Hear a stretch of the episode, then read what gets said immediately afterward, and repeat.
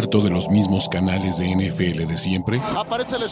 ¿Cansado de que te lean las noticias? Hoy fue un día soleado. ¿Te falta odio hacia los 32 equipos de la NFL? ¿Referencias de videojuegos? ¿Hodor? Este es el canal de Ulises Arada, donde encontrarás NFL, toxicidad, cultura pop, videojuegos y mucho más. Suscríbete y descubre una nueva forma de seguir tu pasión. ¿Qué esperas? Comenzando con que, con sus principales ganadores de la semana 7 NFL 2022, que es presentado, presentado por NFL Game Pass, que además, muchachos, sí, les voy a hacer el comercial, pero se los voy a dejar aquí.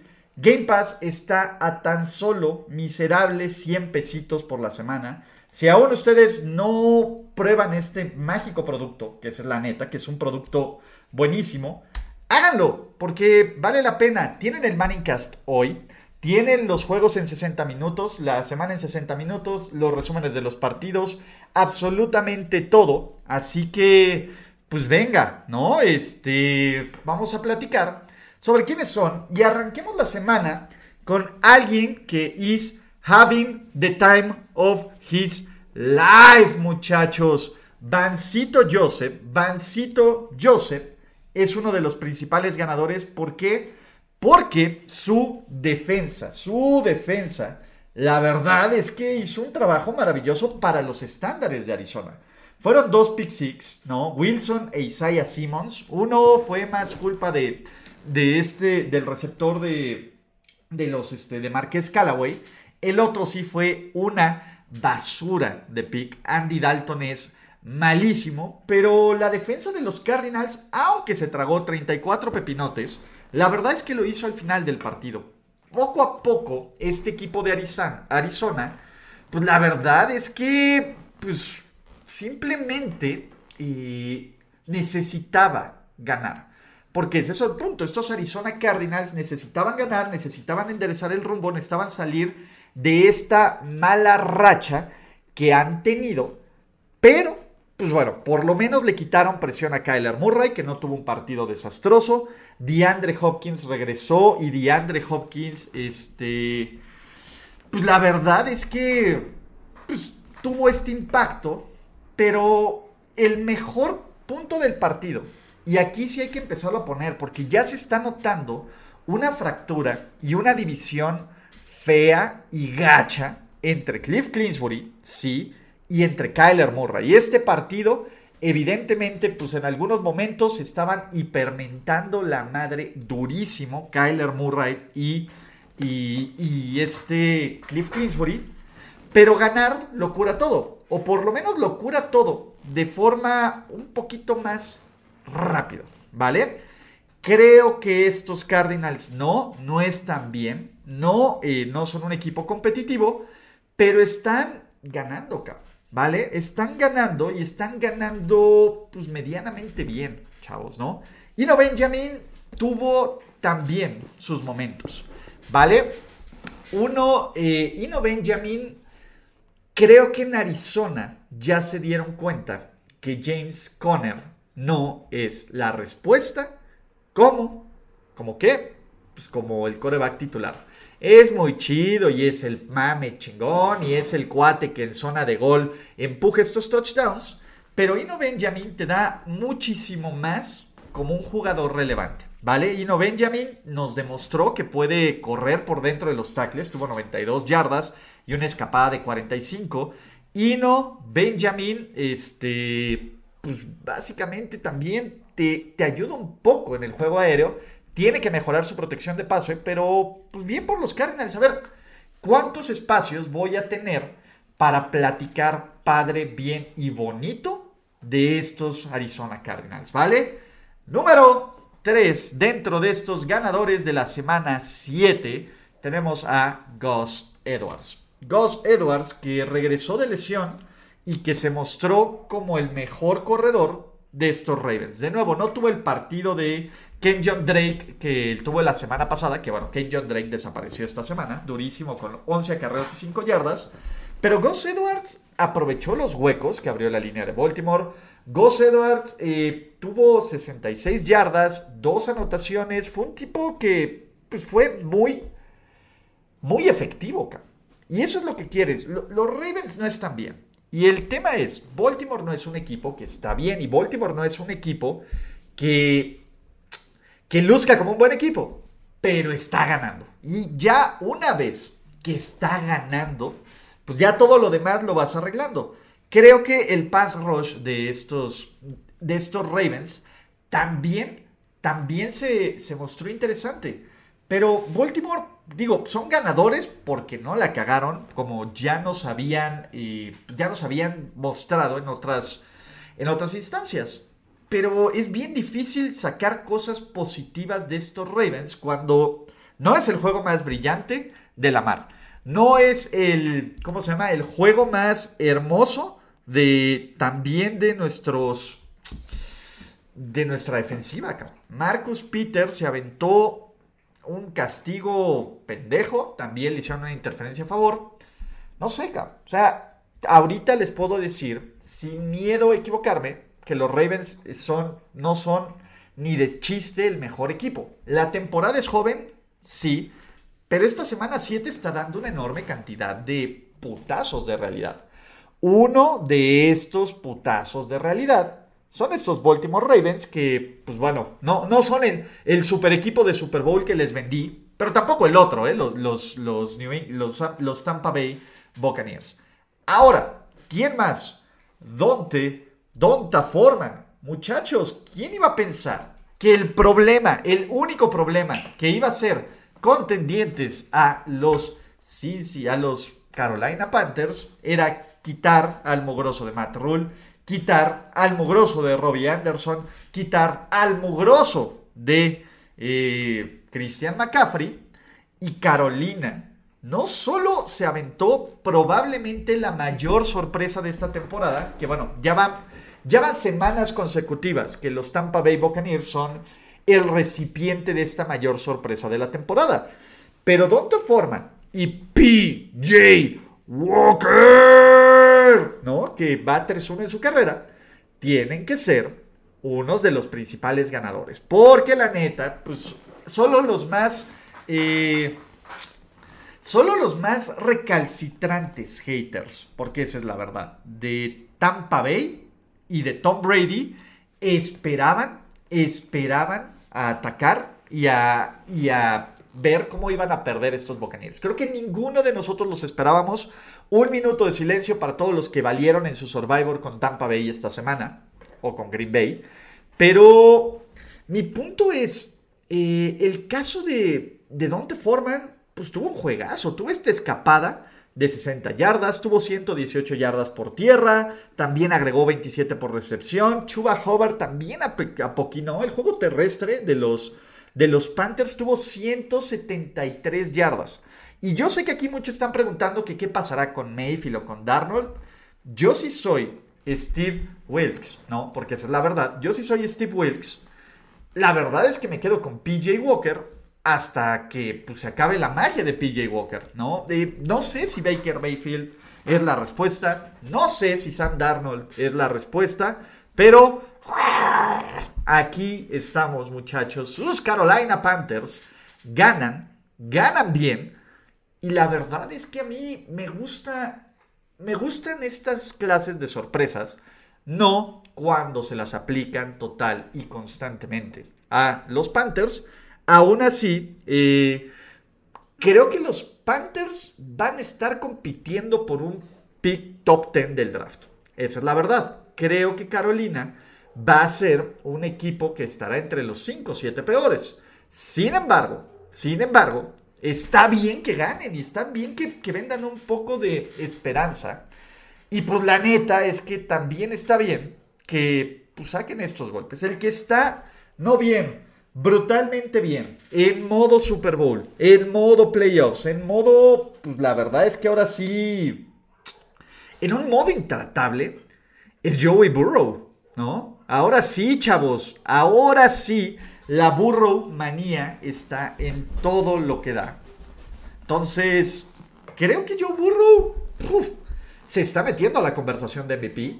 Que la conversación de MVP debe ser básicamente Josh Allen, Patrick Mahomes, Jalen Hurts y ahora, y ahora Joe Burrow. Porque Joe Burrow viene de semanas consecutivas donde le está rompiendo, donde está lanzando tres pases de anotación, donde sigue corriendo, si sigue corriendo así, va a ganar el MVP y donde se ve pues, básicamente intratable. Y esto tiene que, tiene que, que ver, uno, bien lo dice aquí Abraham Fragoso, por el tema del apendicitis, dos, la línea ofensiva está agarrando un poco de caché. Tres, eh, creo que ya Cincinnati se quitó de estupideces. Dijo, ¿saben qué? Eh, ya el playbook, el playbook lo vamos a ajustar a lo que sabemos hacer. ¿Y qué es lo que sabemos hacer? Alimentar a Llamar Chase, alimentar a Tyler Boyd, que es un super hiper mega capo. También, ¿qué sabes hacer? Pues bueno, ya no vamos a desperdiciar, entre comillas, el tiempo con Joe Mixon. Vamos a hacer que este ataque, vamos a hacer que este ataque sea espectacularmente imparable, ¿no? Y, y este es el punto las defensivas rivales tienen que escoger, tienen que escoger su veneno. Tyler Boyd, 8 recepciones, 155 yardas y una anotación. Y el pase profundo es precioso. Pero las dos anotaciones, sobre todo la primera que tiene con Jamar Chase, es un pase indefendible, ¿no? Jamar Chase, 8 recepciones, 130 yardas, 2 anotaciones. T. Higgins, 5 recepciones, 93 yardas. Hayden Hurts, 44 yardas. Están repartiendo completamente el balón. Y estos Bengals, por lo menos se ven, ya no ni siquiera podemos, eh, tenemos que decirles que son el caballo negro, porque creo que ahorita estos Bengals, de no ser por un mal coaching de Zach Taylor, porque hay que decirlo, Zach Taylor pierde el partido contra los... Eh, contra los Bengals, pues es que este equipo de Cincinnati debería tener control de la AFC North. Y me parece que van a tener este control de la división. ¿Vale? ¿Quién más tenemos? Ganando como todos, Tyler Boyd. ¿Vale? Tyler Boyd. Y aquí sí hay que ponerlo como este punto. A mí me encanta Tyler Boyd. Tyler Boyd es eh, uno de los mejores de receptores de esta liga y en Cincinnati es el número 3. Me encanta cómo están aprovechando estos mismatch. Me encanta cómo están, eh, pues ahora sí que atacando a estas defensivas rivales. Y Tyler Boyd tiene manos. Y si no vieron la recepción a una mano que se aventó, wow. Tyler Boyd corre unas rutas espectaculares. Y Tyler Boyd es un tipo que en lo general me parece que hace este trabajo sucio. Y que va a aprovechar, todos, todos van a seguir aprovechando eh, estas, estas oportunidades que se van a abrir. ¿Cuál es el punto? La línea ofensiva de Cincinnati jugó un poquito mejor. No es que haya jugado espectacular y no es que hayan sido imparables, pero bajo los estándares de esta línea ofensiva mantuvieron a Burrow. Burrow tuvo oportunidad de encontrar a estas, a estas armas. Y yo sí quiero y dar un shootout a la defensiva de Cincinnati. Pero ¿cómo, Ulises? ¿Cómo, Ulises? ¿Cómo si les metieron 17 puntos? Pues la verdad es que si vemos el partido, pues, Atlanta tuvo una jugada, una jugada, el pase de 75 yardas a Damien Beer. De ahí en fuera, Marcus Mariota fue no factor, fue un factor brutal. El juego terrestre que le había pasado por encima, el juego terrestre que le había pasado por encima a los, a los 49ers no se vino a presentar y Atlanta tuvo, tuvo 214 yardas totales. Tuvo el balón por 26 minutos. Cincinnati agarró el esquema y el plan de juego de Atlanta, que era el, plan de juego de la victoria, y lo agarró y lo deshizo total y absolutamente. ¿Vale? Creo que este equipo de Cincinnati, y aquí por ejemplo, eh, Dracón, me pregunta que si es posible que estos lleguen más embalados al final de la temporada. Mi punto es... Ya, perdón por la pausa dramática. Mi punto es Cincinnati está haciendo clic. Estamos en la semana 7. Y el tema es, estamos en esta semana 7, donde Cincinnati se ve bien, pero la racha, el ritmo y sobre todo cosas de lesiones, cosas de ajustes, yo soy de la idea que Thanksgiving, los partidos de ahí de la semana 12, 13, es donde estos equipos que lucen bien y que lucen enrachados van a entrar bien para diciembre, enero, más bien para enero, ¿no? Que ya son los playoffs. Y los equipos que pues, están medio inestables se van a caer, ¿vale? Pero Cincinnati luce bien. Sobre todo Cincinnati luce bien en una conferencia americana. Que seamos realistas, muchachos. En una conferencia americana de Cincinnati, donde, pues bueno, tienes a los Bills, ¿va? Yo, el tema de los Jets, son los Jets, ¿no? Pero tienes a Kansas City.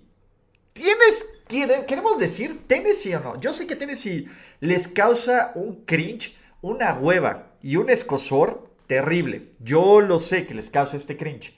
Pero queremos decir Tennessee, queremos decir Baltimore. Ahorita a mí yo confío más en Cincinnati que en casi cualquier otro equipo de la conferencia americana que no sea Kansas City y que no sea Buffalo. ¿Vale?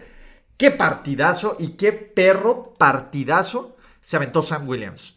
Sam Williams hizo uno, uno de los partidos más dominantes en contra de una muy buena línea defensiva acá, ¿vale?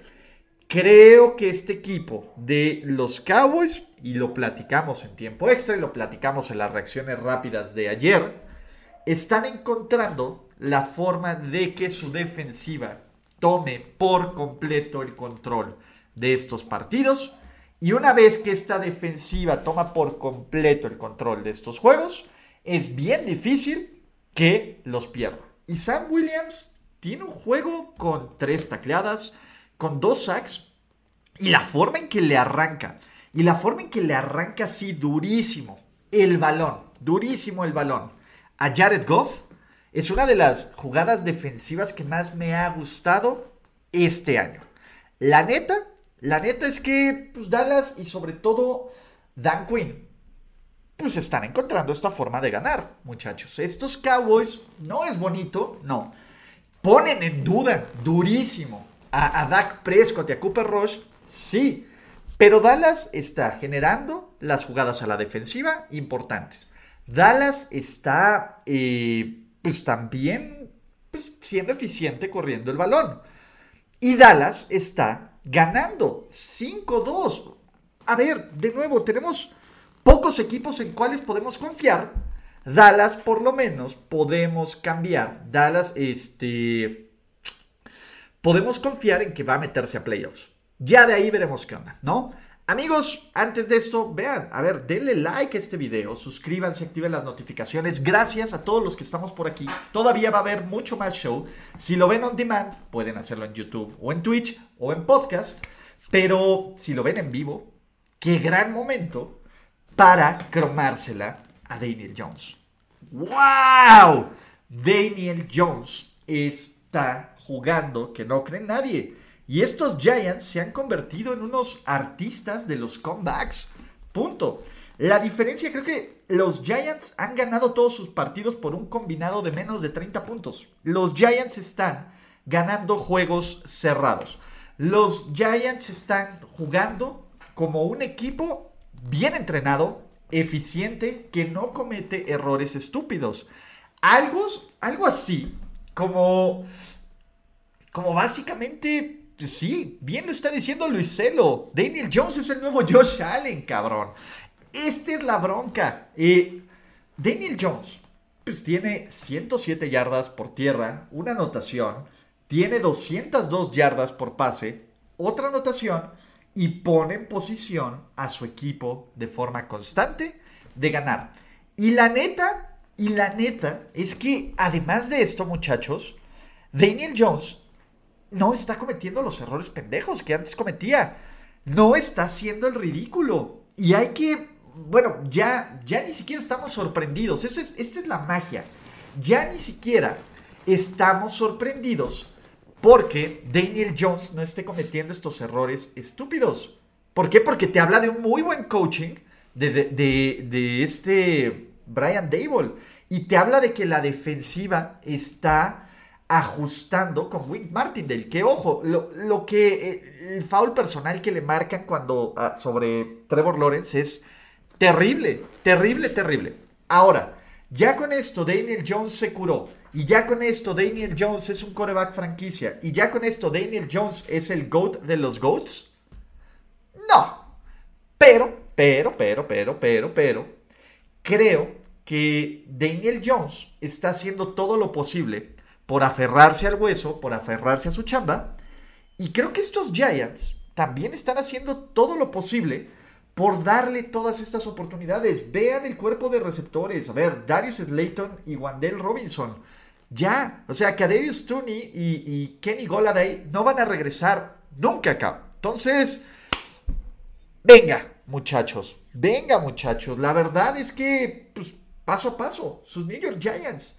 Señores, y, creo que mucha gente no entendió este tweet que, que puse ayer pero, pues, güey, nadie tiene más victorias en esta temporada y en este momento que Daniel Jones. Nadie. Jalen Hurts están empatados. Él es uno de dos corebacks con seis triunfos. Que no es la estadística solo del coreback, no, pero nos encanta mamarla. Chavos, esto está maravilloso. Neta, neta. Si aún no lo hacen, si aún no contratan NFL Game Pass porque no lo conocen, porque no prueban el producto, viven brutalmente en el error. Están las promociones de una semanita, 14, 15 juegos. Si lo contratan hoy, les dura 7 días. Van a poder ver el Manningcast, van a poder ver, eh, pues básicamente todos estos eh, productos maravillosos que tiene NFL Game Pass el, los partidos del domingo en 60 segundos, en 60 minutos, el Coaches Film, todo Red Zone, Red Zone, Red Zone, muchachos, Red Zone, con eso se paga solo. Solo contraten NFL Game Pass con el link que les estoy dejando aquí, déjenme y se los pongo aquí, y pues disfruten de la mejor forma la NFL en vivo por internet, muchachos. Así que siguiendo con más ganadores, aparte de ustedes que van a contratar NFL Game Pass, Randy Bullock Muchachos, Randy Bullock pues, hizo lo que tenía que hacer. Randy Bullock hizo las jugadas grandes. Randy Bullock conectó, ¿cuántos fueron? Cuatro goles de campo, si no me falla la memoria. Tenés Indianapolis, sí. Fueron cuatro goles de campo. Y Randy Bullock, cuando intentaban acercarse estos Colts, Randy Bullock dijo, not today, muchachos, not today.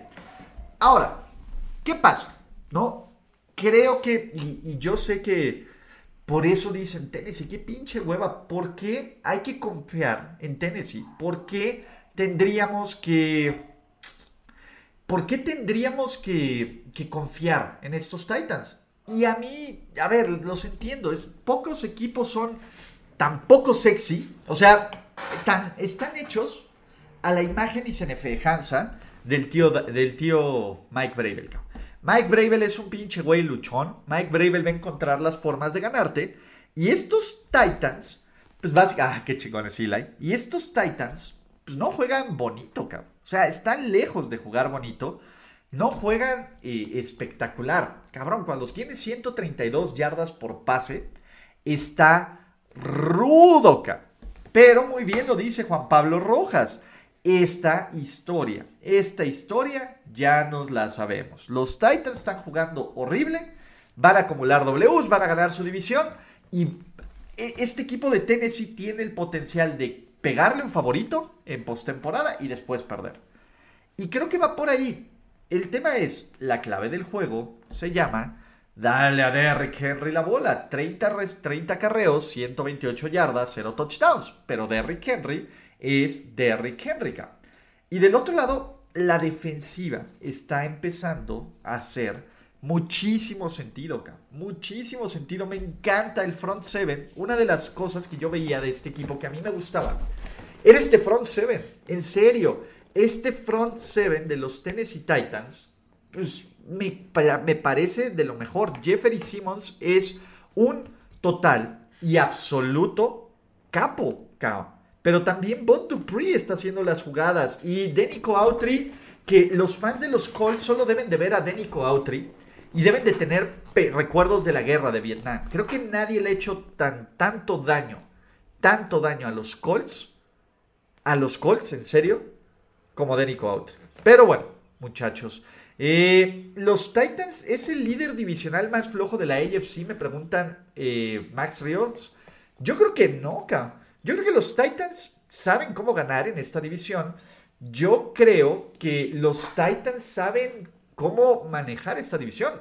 A mí, yo no tengo dudas incluso de que Tennessee va a ganar esta división.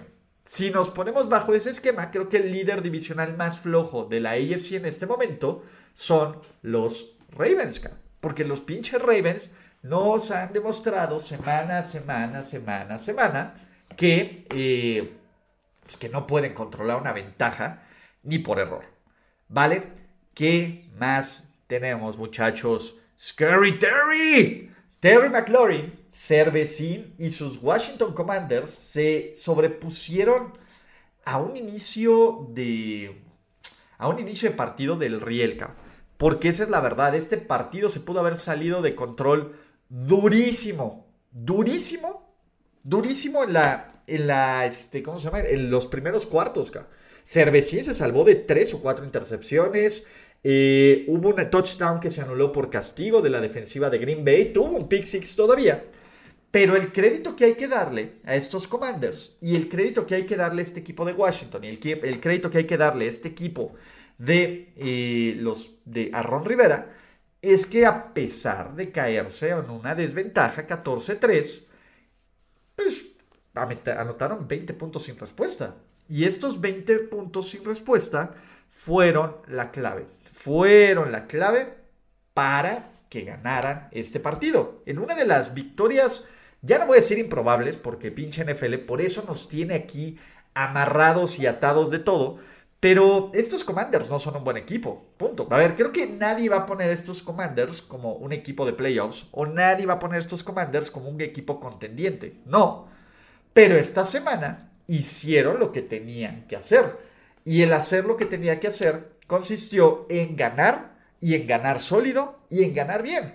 Entonces, bien por Terry McLaurin, que además tuvo 5 recepciones, 73 yardas, la anotación que empezó este, pues bueno, que, que empezó este darle la vuelta al take man, muchachos, y la crisis de los Packers, lo cual ya vamos a empezar a platicar, pues la crisis de los Commanders sigue y sigue del riel, muchachos. Tengo tengo que darle un mayor crédito en un partido que ganas 16-3, donde tu defensiva, y ojo, Sos Garner tuvo otro gran partido, pero tengo que darle todo el crédito a los equipos especiales de los New York Jets. Sí, muchachos, esta clase de partidos con un viento en Denver que te cagas, porque esa es la verdad. El clima en Denver no ayudó. En un juego donde las ofensivas no iban a producir mucho. Y donde estabas enfrentando una defensa de Denver que te limitó a 260 yardas por pase de total y 105 yardas netas, los Jets están ganando en la era, eh, en la era Tivo. Y el tema es que estos Jets de esta era Tivo, pues no hubieran ganado si los equipos especiales no se hubieran rifado como se rifaron. O sea, Man, el Brandon Mann, tuvo una una actuación brutal. 8 despejes, 438 yardas y 3 despejes, de, 2 despejes dentro de la yarda 20. Denver nunca tuvo una posesión cómoda. Y Greg Deleg, pues básicamente metió sus 3 goles de campo, metió su punto extra y no dejó puntos sobre la mesa. No como McManus, que falló el punto, ¿cómo se llama? Falló el punto extra acá. Esa es la verdad. Entonces, yo creo que, que estos Jets están aprovechando sus oportunidades. Desafortunadamente, desafortunadamente estos Jets también van a sufrir por la lesión de Brice Hall. Y pues, la verdad es que no está chido, chavos. No está nada chido esta, esta situación para los Jets, que no pueden tener cosas bonitas. Pobres Jets, era lo que decíamos ayer. No sabemos qué pase con Brice Hall. Pero no se ve como algo como algo fácil. O sea, no sabemos cuánto tiempo va a estar fuera. Y sin Brice Hall, que básicamente es el 80% de la ofensiva de estos Jets, New York, que además se va a enfrentar a los Patriots y Bill Belichick puede comer eh, fetito bebé de coreback, pues sí se va a poner un Tex. Ahora, Zach Wilson tiene esperanza de mejorar tipo Josh Allen o mejor me mato de una vez. Calma, güey, los Jets van 5-2, O sea, yo creo que ni siquiera en sus mejores escenarios ustedes esperaban, esperaban que estos Jets fueran 5-2, ¿no? Yo no veo estos Jets como un equipo de playoffs, pero quién sabe, si le ganan a los Pats sin Brice Hall, madre, se ponen 6-2 y complican una división que de por sí se ve muy, muy ruda acá. Entonces, siempre hay forma de lograrlo, sí, pero pues paso a paso. El güey que está jugando con dinero de la casa porque la neta es que hizo un trabajo brutal, es pues básicamente Josh Jacobs. Año de contrato y aquí le voy a dar crédito a Josh McDaniels. Josh McDaniels que está cambiando el enfoque de este equipo. Josh McDaniels está entendiendo que en este momento, porque esa es la verdad, creo que nunca habían tenido un corredor tan efectivo en semanas consecutivas los Raiders como Josh Jacobs y Josh Jacobs está pues básicamente mostrando que alguien, yo dudo que sean los Raiders, pero que alguien más le va a pagar los morlacos. Jacobs está corriendo de forma rápida, de forma violenta, está terminando los acarreos, 143 yardas, 3 anotaciones y en general estos Raiders que en algún momento, y Luiselo no me va a dejar morir, pues teníamos la idea de que iban a choquear porque estos Raiders iban perdiendo por tres puntos contra los Texans en el último cuarto. Y pues simplemente cerraron la puerta. Y cerraron la puerta gracias a los acarreos de anotación de Josh Jacobs y que al final Duron Harmon tuvo el pick six. Pero en general se ve bien este equipo de los Raiders. Se ve bien estos... Eh, se ve bien más o menos esta ofensiva, sobre todo cuando tiene este balance. Y además se ve bien el panorama para los Raiders, porque por lo menos, y lo voy a decir en el papel, se podrían poner 4-4, ¿Por qué? Pues porque el calendario sí se los permite. Luego son los Raiders y los Raiders pueden choquear, pero estos Raiders se podrían poner con una, pues con una idea de meterse a playoffs. La competencia está cabrona, sí, pero los Broncos son unos muertos en esa división. Los Chargers ni de chiste les voy a tomar nada en serio mientras esté Brandon, Staley. Pero venga, ¿no? ¿Quién más? Ganadores. Kenneth Walker. The third. Me faltó una N, muchachos. Pero Kenneth Walker está... ¿Saben qué? Kenneth Walker me parece que está jugando y tiene como muchas capacidades de Josh Jacobs. Ustedes ven a, Kenneth Walker y la neta es que tiene la fuerza, tiene la tiene la velocidad, tiene el power y sobre todo tiene la capacidad de terminar estas jugadas. Y voy a empezar con Shane Goldman. Porque una de las principales razones por la que sus Seattle Seahawks son los líderes de la NFC West es por el gran trabajo que está haciendo el Shane Waldron. Ah, carajo. No sé por qué le puse Wallman. Ya debo de dejar de hacer estos gráficos a las, a las, este, ¿cómo se llama? A las, a la una y media de la mañana. Pero Shane Waldron, perdón, no Wallman, es una de las principales razones por las que Seattle está rompiendo madres y tomando nombres. Esta ofensiva no solo es efectiva, esta es una ofensiva explosiva y que está haciendo jugadas grandes en cada momento. A mí me encanta, me encanta cómo estos Seahawks, no está DK Metcalf, Marquise Goodwin, tiene, tiene, eh, pues tiene todo el mérito y el partido de su vida. Y los dos pases que le pone Gino Smith de anotación son brutales, pero luego pones un Kenneth Walker que también está, pues simplemente eh, rompiéndola acá. O sea, se está convirtiendo, es como paro este equipo. Y hay que aplaudir las piedras porque tienes una ofensiva que tiene dos tackles novatos. Dos tackles novatos, ¿vale? Dos tackles novatos.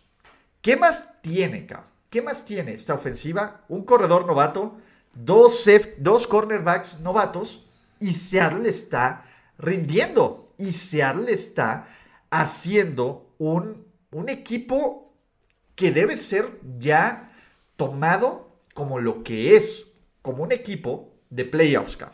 Ahora, dicen que Kenneth Walker luce a Marshall Lynch. Yo creo que es un Marshall Lynch un poquito más grande. Marshall Lynch estaba como más compacto y más, más poderoso. Creo que Kenneth Walker, y, nos habla de, este proceso del draft, que todo el mundo decíamos, Brice Hall es el bueno, Kenneth Walker es el me, pero creo que, que Pete Carroll, ¿no? Que Pete Carroll lo está teniendo. Bien lo dicen aquí, es Pete el sabio. O sea, ya veremos en el, en el ranking de head coaches, pero Pete Carroll está lo más cerca, de lo más cerca, de lo más cerca, de lo más cerca. Me encantan, en serio, muchachos. Me encantan estos Seattle Seahawks y me encanta sobre todo esta historia de Gino Smith, ¿no? que ustedes lo conocerán como Eugene Cyril Smith, the third, muchachos. Pero pocos dudes más ganadores, pocos dudes más eh, con este nivel de satisfacción tan increíble como lo que está haciendo Eric Bienemy y sus Kansas City Chiefs. Y aquí también pude meter a Patrick Mahomes. Algunos dirán, no lo metes porque lo odias, probablemente. Pero quiero destacar, quiero destacar el trabajo espectacular que está haciendo Eric Bienemy. Una de las cosas, y aquí sí me voy a parar el cuello, muchachos, es, yo creía que la salida de Tyreek Hill le iba a beneficiar a Kansas City porque se iba a convertir en un equipo muchísimo más impredecible. Y justo, justo eso fue lo que ocurrió acá. Justo fue lo que ocurrió. Esta ofensiva se hizo total, total y mayormente impredecible. Y lo que está haciendo Eric viene bien el diseño de jugadas y lo que está haciendo Patrick Mahomes, básicamente ajustando, cabrón ajustando todas estas defensivas, básicamente abusando de Chavarius Ward, convirtiendo en terceras oportunidades. El play calling de BNM fue majestuoso, majestuoso, ¿vale?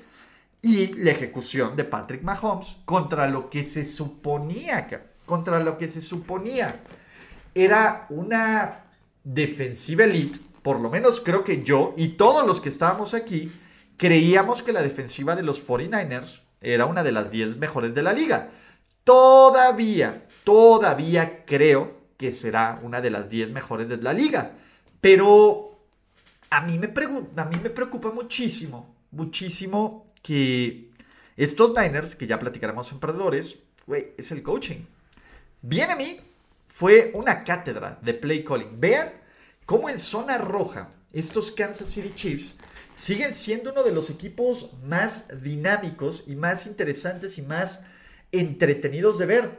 Pero no solo eso, McCall Harman, cabrón. McCall Harman que ya lucía como un tremendo pick desperdiciado, ahora está revivido, cabrón, ¿no? ¿Qué hace? McCall Harman tiene dos anotaciones por tierra, una anotación por pase y está dando vibes de Tyreek Hill. Obviamente, pues bueno, Tyreek Hill, eh, Tyreek Hill pues es más explosivo, sí, pero Kansas City está diciendo, güey, no te necesitamos. A ver, vean esto.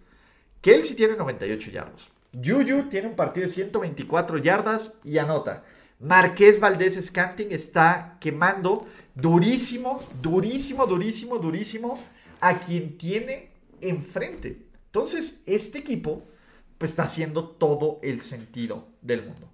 Por último, último ganador de esta semana 7 de la NFL.